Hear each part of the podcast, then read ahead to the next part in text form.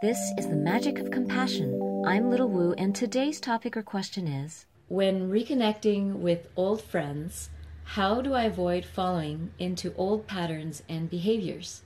So, whenever you have developed yourself and you've grown, and of course that's happening all the time, but then you go back and you reconnect to an old circle, and this can happen not only with old friends, but with members of family. So every year when you're going back for Thanksgiving or Christmas or some other holiday that brings you together, then you have this opportunity to share who you've become with those who knew you uh, in a different state.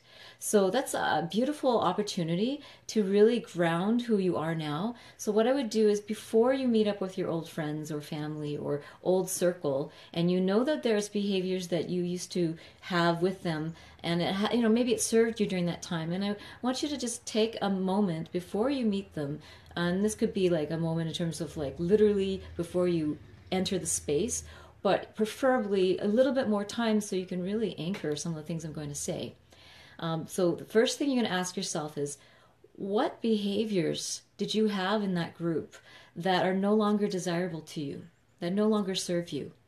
And once you figure out, well, there's this and there's that and this. So, for example, you might say, well, uh, I used to engage in excessive drinking with this particular group, and that's just no longer important to me. So, that's something that you might want to, um, you know, think about. Well, what was, and the second question is, what desire or wish did those behaviors actually serve?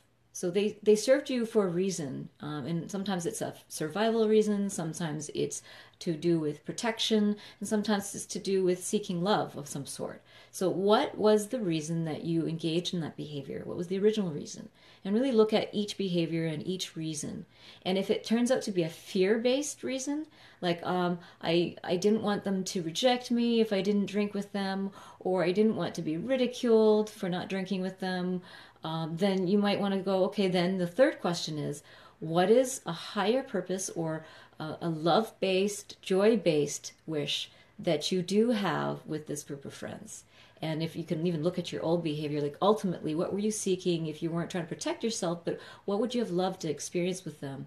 And you might think say things like well i really wanted to get along. I wanted to laugh with them. I want to feel part of the circle. I wanted to be like feel like i belong. And so those are all love based desires and that's going to be where i'm going to ask you to go next is now when you're about to meet them again revisit what are the love based, joy based reasons that you want to meet with your old friends. And then you'll think of, well, yeah, it's connection, humor, sharing, um, you know, a common past and being able to look at that past together. So you might have all these really love and joy based reasons now to meet with them that will inspire you to think of, well, what new behaviors can serve those higher desires.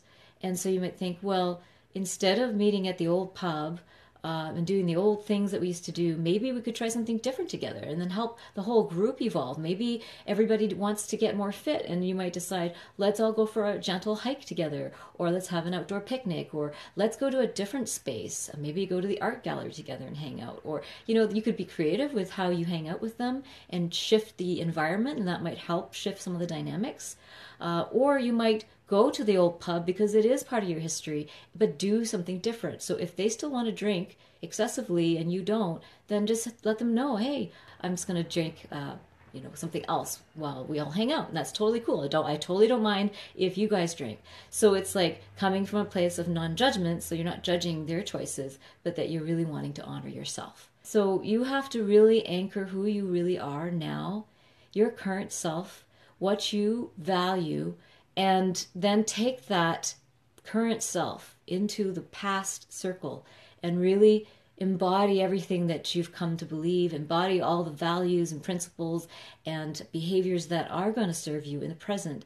This requires a lot of trust in your friends or in your family if it's going back to a family gathering, and trust that they have the ability to see beyond the old you because old you is still part of you. It's just that you're so multidimensional that you have many different sides that you wish to share and and and um, you know embody in this lifetime, and that you would like to not be able to give up your friends just because you've added other layers and other uh, uh, forms of focus in your life.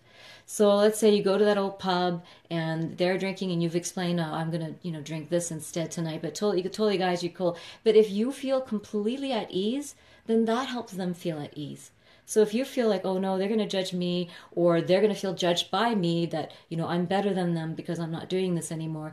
If you worry like that, then you're going to carry that anxiety and it's going to project outwards and they're going to read that anxiety in their own way. So if they have any triggers or anxieties, they're going to read your discomfort from their from their lens.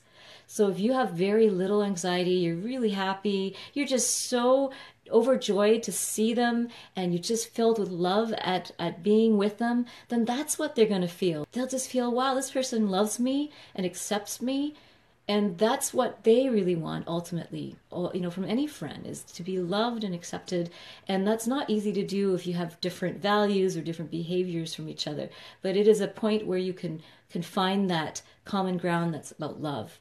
And so no matter what it is, I've just used this as an example, but I because I don't know what behaviors you're referring to, so I can only speak to it in generalities and maybe use just an example that's quite common in in terms of you know old friends. And uh, I, I know that in in my own life, my evolution to where I am now has been a, quite a journey for my family and friends too, where they've watched me grow, and I have to trust that they're deep enough and sophisticated enough and loving enough to allow me to be who I am now and still let me be part of the family or the circle.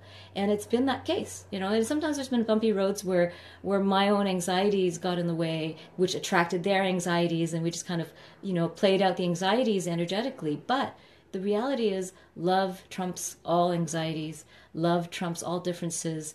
If you really love someone and they really are able to love you, and you trust in this love, then it can overcome these temporary bumps in the road where they might be a little bit surprised or maybe a little bit uh, uncomfortable at first with the changes that they see in you and they worry too. They're worried that you won't accept them because you're different now. So it's a lot about their fears too that they don't want you to judge them or see that they feel that they haven't grown or or consider that they're still stuck or something. So it's like reflects upon them too what your choices are. And that's what people are uncomfortable with sometimes. When they see someone healing or growing and they haven't maybe focused on that yet they just don't want to be judged. So as long as you don't judge them and you don't carry fear of being judged, then you should be able to be yourself wherever you go with whoever from the past or the present, uh, that you can still be true and still keep those old circles and still uh, take those, enjoy those friendships,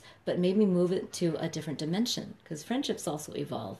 And um, when there's true love, then the chemistry keeps evolving, and then you can share each other's new interests with the with each other and help each other grow. And you know, we're talking about the art of evolution. Um, again, this practice of before you meet with your friends, really acknowledge within yourself what your values are, what you'd like to share with them about how you know wh- where you've come in life but not as a superior an act of superiority but as an act of joy where you're like really joyfully sharing what you're into and you're there's a part almost like a little invitation in your joy of hey maybe this is something you're interested in too and you you keep that welcome in that so that you don't also project that they will necessarily behave in the old ways either. So there might be some projection on your part that they're going to expect you to do the same old things that, that they're still into it. They may not be. And, you know, to give them space to uh, to show you how they've evolved or or the, the the nuances of who they are that there's depth and complexity and multi layers to who they are that you have yet to discover so it's also not only embodying your own growth and change, but really holding space for the fact that they've definitely grown and become a deeper person and, and, and have much more to offer to the friendship. Thank you so much for joining me. If you're curious about my one on one sessions, workshops, or online classes, visit littlewoo.org. Lots of love,